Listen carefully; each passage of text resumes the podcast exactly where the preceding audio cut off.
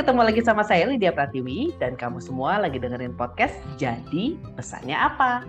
Kalau ngobrolin jadi pesannya apa, kayaknya nggak seru kalau sendirian ya. Hari ini saya bersama salah seorang teman baik saya, yaitu Kakak Pita Sekar. Hai Kakak Pita. Hai Kakak Uwi. Sehat-sehat Kak? Sehat, Alhamdulillah. Hari hari gini pertanyaan sehat atau enggak tuh menjadi penting banget ya. Betul. Betul, ya, menjadi Betul. sesuatu yang rasanya lebih nyaman. Nah, buat kalian semua yang mungkin baru pertama kali dengar podcast Rumah Remedy Jadi Pesannya Apa, mungkin penasaran siapakah Pita Sekar ini. Jadi kita langsung minta tolong Kak Pita perkenalan diri dulu yuk. Hai teman-teman, perkenalkan nama saya Pita Sekar. Aku memperkenalkan dirinya adalah um, setiap hari Rabu aku memfasilitasi kelas Wellbeing Wednesday. Terus aku juga seorang junior facilitator di Remedy Indonesia. Terus um, by day, by day, aku juga seorang karyawan. Hmm, pekerjaannya berhubungan dengan komunikasi, pekerjaannya berhubungan dengan uh, banyak orang, pekerjaannya berhubungan dengan menyampaikan sesuatu gitu. Ya seperti itulah. Okay. Intinya komunikasi. Oke, okay, jadi intinya komunikasi. Uh, jadi buat teman-teman semua yang penasaran, pengen misalkan ya besok-besok pengen tahu sebenarnya Kak Pita tuh kelasnya seperti apa atau sebenarnya ada sesi apa, bisa langsung cek aja di Instagramnya at rumah remedy dot i d. Nah hari ini kita akan ngebahas sesuatu yang memang dialami sendiri oleh Kak Pita, yaitu bagaimana sih tetap mindful ketika bekerja gitu. Uh, sekilas perkenalan dengan dirimu tadi, kamu bilang kamu seorang karyawan gitu, dan uh, tentunya teman-teman di sini juga banyak yang sedang bekerja juga, atau bahkan dia seorang atasan gitu, atau bahkan memiliki bisnis. Tentunya menjadi mindful di pekerjaan itu menjadi sesuatu yang menurut aku uh, penting ya. Nah, before we talk about that, aku pengen tahu tahu dulu kalau menurut Kakak Pita definisi mindful itu apa sih? Oke, okay. Kalau menurut aku mindful itu rasanya ya rasanya seperti align, selaras dengan pikiran, tubuh, jiwa, dan selaras juga dengan emosi kita. Maksudnya kita konten, kita calm, kita mungkin bahasa mudahnya adalah rasanya stabil gitu ya. Gitu. Buat aku itu mindful. Dan ketika mengerjakan sesuatu, um, fokus, present, present dalam artian ya kita hadir seutuhnya diri kita, tubuh kita, pas proses pengerjaan itu. Buat aku itu main. Oke, okay. Hadir seutuhnya dengan pekerjaannya gitu ya. Nah, tentunya dulu sebelumnya Kak Pita belum mengalami itu dong. Atau memang dari dulu sudah kayaknya ada butuh, kayaknya gue butuh lebih tenang deh. Atau memang ini terjadi karena ada self discovering, karena melakukan meditasi. Boleh cerita sedikit nggak prosesnya? Kalau dulu mungkin konsep yang sering banget digaung-gaungkan oleh banyak orang di dunia di dunia situ tuh adalah lebih kayak kita harus bisa multitasking gitu. Multitasking tuh buat aku rasanya se- sekarang ya sekarang ya rasanya tuh kayak berantakan gitu buat aku ya, karena kamu jadi mengerjakannya tuh separuh separuh separuh A, separuh B, separuh C, separuh Z gitu di saat yang bersamaan dengan proyek-proyek yang berbeda gitu. Mungkin mungkin kita mengerjakannya jadi kayak kurang kurang totalitas gitu, kurang optimal gitu kan, mengerjakannya separuh-separuh. Terus um, ada rasa juga aku cukup kayak aduh capek ya ternyata gitu. Kayak ha, kayak ada ada suatu um, paksaan gitu, air quote paksaan. Kayak kita harus fulfill fulfill permintaannya si A, permintaannya B, permintaan C gitu. Tapi situasinya adalah kita sendiri sedang mengerjakan pekerjaan yang lain. Jadi yang mana prioritasnya gitu. Nah, itu dulu. Kemudian di tahun dua ribu tujuh belas aku berkenalan dengan meditasi, berkenalan dengan Remedy Indonesia. Aku belajar banyak sekali. Akhirnya aku merasakan sendiri manfaatnya juga. Aku bisa bilang bahwa di tahun dua ribu delapan belas dua ribu sembilan belas tuh merasa cukup tenang, merasa cukup kalem, merasa cukup lebih present, merasa cukup lebih mindful saat mengerjakan, dan nggak berantakan.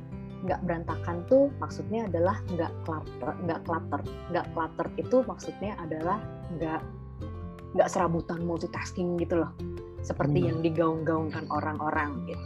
Jadi kayak buat aku konsep itu udah nggak ada lagi di aku. To be honest, sekarang aku bisa bilang konsep multitasking itu tidak ada di aku.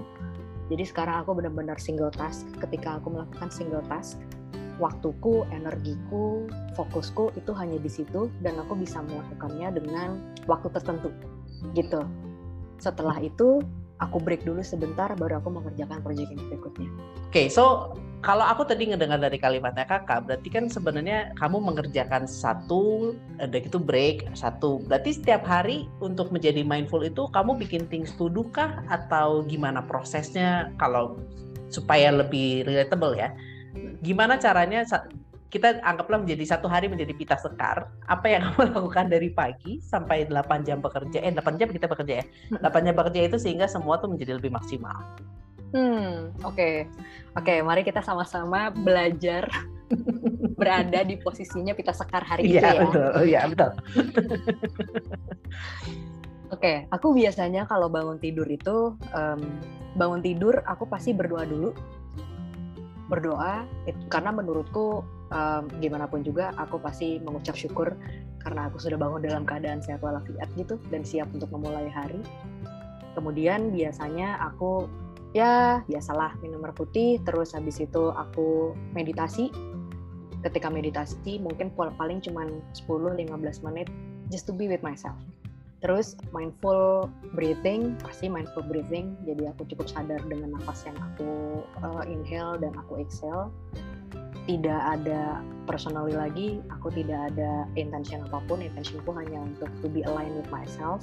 Um, terus abis itu aku udah tahu tuh, biasanya dari situ aku buka handphone tuh cuma lihat kalender biasanya, oh ya kalender hari ini to-do listnya cuma ini, ini, ini, ini, ini, gitu.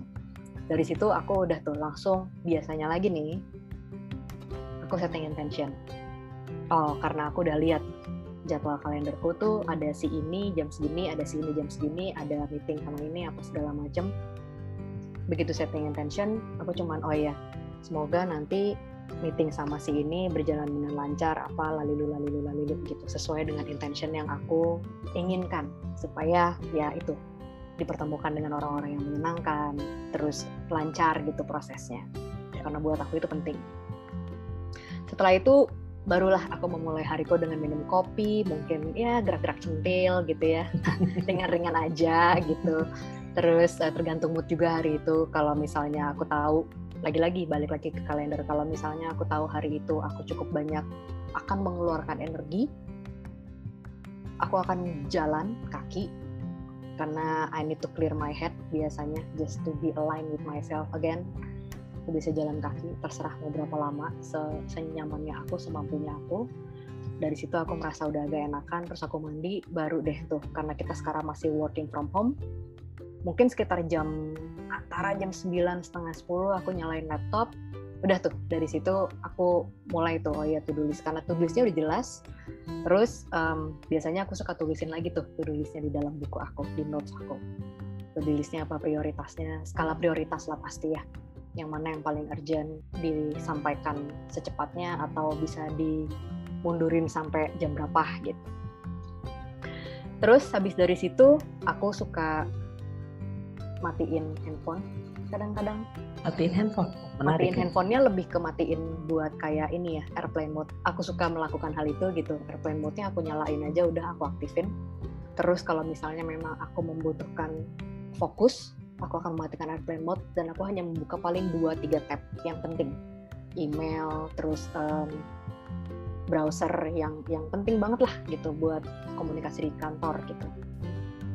Udah dari situ udah aku kelarin mungkin satu tes, biasanya aku kasih aku pakai sistemnya Pomodoro kalau kamu pernah dengar. Jadi mengerjakan sesuatu dengan durasi sekitar dua puluh menit, kemudian break dua puluh menit lagi, kemudian break gitu. Ketika menggunakan airplane mode, tidak ada distraction sama sekali. Jadi aku benar-benar fokus gitu, karena emang intentionnya buat bekerja. Jadi ya udah, aku melakukan itu gitu. Hmm. Dari situ, um, ketika aku tahu kayak oh ya oke okay, udah jam dua belas aku benar-benar respectfully hmm. menutup laptopku, atau kalau enggak ya cuma tutup setengah aja gitu, terus handphonenya aku balikin lagi ke mode yang biasa. Terus ketika aku makan aku berada di tempat lain, aku tidak berada di mejaku. Abis itu um, ya udah tinggal dikeluarin, kembali ke rutinitas, terusin kembali ke rutinitas sampai nanti gitu, sampai sekitar jam enam setengah tujuh gitu. Dan betul memang aku biasanya tidak bekerja lagi di atas jam tujuh malam karena aku memberikan memberikan boundary ini saat ketika jam tujuh malam itu aku udah ada di rumah, aku sudah tidak berhubungan dengan dunia lain yang berhubungan dengan pekerjaan gitu. Wow, gila, detail, very detail. Uh, aku mencatat ada beberapa poin penting nih. Satu adalah dirimu setting intention di awal pagi sebelum bekerja, which is uh, berarti dari awal dirimu sudah membayangkan harimu akan seperti apa, betul? Betul. Sebenarnya fungsi dari intention ini, uh, ini konsep dari law of attraction ya, berarti ya. Kita setting sesuatu itu menjadi menyenangkan dan itu akan terjadi gitu. Um, kalau menurut aku lebih ke kayak kamu tahu goal kamu hari itu apa sih, hmm. dan kamu pengen bawa tema apa buat kamu hari itu. Dan itu membantu jadi lebih mindful karena jadi tahu kita mau kemana arahnya ya. Oh, oke. Okay. Oke, okay, satu dia setting the intention. Yang kedua yang menurutku menarik adalah tadi Kakak Pita mengatakan dua puluh menit dia bekerja, udah gitu dia break. Itu memang perlu dua puluh menit, ada alasan sainsnya atau memang kita bisa setting terserah gitu? Hmm. Kalau yang dari Pomodoro teknik itu memang dia dianjurkannya per dua puluh menit kemudian break. Cuman kalau aku personally tergantung kebutuhan. Kalau misalnya memang kayak dua puluh menit oh ternyata belum selesai, it's okay. Kita bisa perpanjang lagi itu jadi tiga puluh menit. Cuman emang setelah itu pasti aku akan secara sadar begitu tiga puluh menit bentar break dulu. Ya breaknya lakukan apapun yang menurut kamu menyenangkan gitu. Hmm. Dan kalau aku personally yaitu tadi detach dulu sebentar dari screen, karena kalau terus-terusan kita lihat screen kan juga capek ya. Betul, betul. betul. Apalagi kita pakai kacamata tuh pasti capek banget. So gitu. Jadi eh, tapi breaknya uh, bebas. five minutes, two minutes bebas ya. Secukupnya kamu aja okay. gitu. Ya, kalau aku lihatnya jadi ini salah satu hal yang sebenarnya bisa teman-teman uh, lakukan untuk menghindari burnout ya.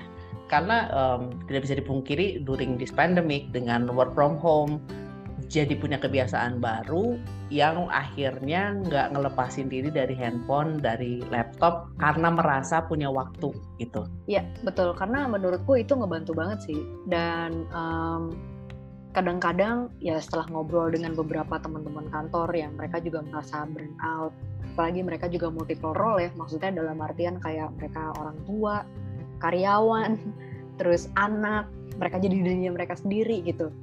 Dan itu sepersekian detik tuh mereka bisa berubah secepat itu gitu. Aku cukup paham sih gitu. Dan setelah kita ngobrol-ngobrol waktu itu, akhirnya mereka punya space sendiri gitu. Benar-benar kayak yang oke, okay, kita di meja makan, ini ini tempat dia bekerja, ini tempat anak-anak belajar, ini tempat apa-apa segala macam gitu. Atau misalnya ada di kamar masing-masing, keluar di saat ya break gitu untuk makan, untuk apa segala macam, untuk saling catch up gitu-gitu. Cuman kalau misalnya emang situasinya ya ada kamar dan meja belajarnya di dalam kamar, ya dipisahkan saja gitu, maksudnya karena nggak tahu ya, kalau aku sih personally aku tidak akan bekerja di tempat aku tidur gitu. Iya iya iya. Begitupun sebaliknya, jadi aku benar-benar memisahkan. Namun maksudku banyak e, karena keterbatasan tempat akhirnya orang ya. memilih bekerja di tempat tidur. Sekali lagi bukannya tidak boleh, nah, e, tapi dengan konsep being mindful ini salah satunya adalah dengan kita punya boundaries yang clear gitu. Itu tempat tidur, itu bukan tempat kerja, benar nggak Kak? Betul, betul. Ya. Tanpa disadari kita udah ngobrol banyak banget. Mudah-mudahan juga ini bisa berguna buat teman-teman. Tapi sedikit tips deh Kak, boleh nggak? E, kalau tadi aku dengar dari penjelasan Kakak, berarti sebenarnya being mindful itu nggak usah perkara tarik nafas, fokus, being center, tapi benar-benar hal-hal sederhana itu membantu mindful, bikin jadwal, bikin prioritas, membedakan meja kerja dengan meja main, meja makan, tempat tidur itu tempat untuk tidur gitu. Nah di luar itu, adakah satu tips lain dari Kak Pita supaya orang being mindful dan bisa nggak burn out ketika kerja? Take a break as much as you can. As much as you Simple need. Itu ya. Simple itu. Take a break as much as you need. Karena menurutku ya itu tadi, coba mungkin teman-teman lupa sama jatah cutinya, tolong diambil karena itu hak kita. Rasain deh kalau misalnya habis cuti gitu ya, balik lagi kerja tuh kita rasanya tuh kayak wah, fired up gitu, kayak bener-bener semangat banget gitu, kayak bener-bener recharge. Meskipun kalau lagi kayak gini kan, aku personally ketika lagi cuti, saat ini aku lagi cuti, aku tidak bisa kemana-mana kan, anyway gitu. Ya sudah, aku melakukan apapun yang aku mau, baca buku, dengerin lagu, ngobrol, makan siang bareng sama temen, atau apa segala macem gitu. Melakukan sesuatu yang tidak biasa gitu. Dan ketika balik tuh rasanya emang recharge banget, kayak oh this is what I need. Ya. Nah kalau dari Kakak Pita sendiri, dari obrolan kita hari ini tentang menjadi mindful di tempat pekerja atau di bisnis kamu gitu, apa sih pesan yang Kakak tangkap dan apa yang bisa di-share sama teman-teman? Ya, lakukan, kalau buat aku ya, menurutku sendiri yang bisa aku bagikan adalah bekerja itu menyenangkan asal waktunya pas, balance. Balance dengan energi yang kita punya, dengan energi yang kita keluarkan, waktu yang kita punya dengan waktu yang kita keluarkan, dan break. Take a break. As much as you need. Karena jujur ini pasti teman-teman tuh banyak banget yang merasa burnout karena ini gitu. Jadi yang lakukan dengan dengan baik gitu, bekerja dengan baik, work life balance gitu. Ketika work life balance tuh you're going to be happy, you're going to be okay, you're going to be healthy in a way gitu. Dan of course you're being mindful gitu when when you at work gitu. Dan di, di setiap apapun yang kamu lakukan ya, karena kalau misalnya nggak mindful kan juga kayak e, bentar tadi meeting ini ngomongin apa ya, ngomongin apa ya gitu, kayak ketika kita berubah udah meeting yang lainnya lagi tuh masih kebawa dengan yang lain gitu. Padahal mungkin ya itu mungkin dengan break kamu bisa ngedigest dulu. Seperti itu sih. Seru banget obrolan hari ini. Thank you banget Kak Pita sudah meluangkan waktu dan ngobrol-ngobrol bersama hari ini. Stay Terima healthy, kasih. Stay happy, be happy. Dadah. Bye.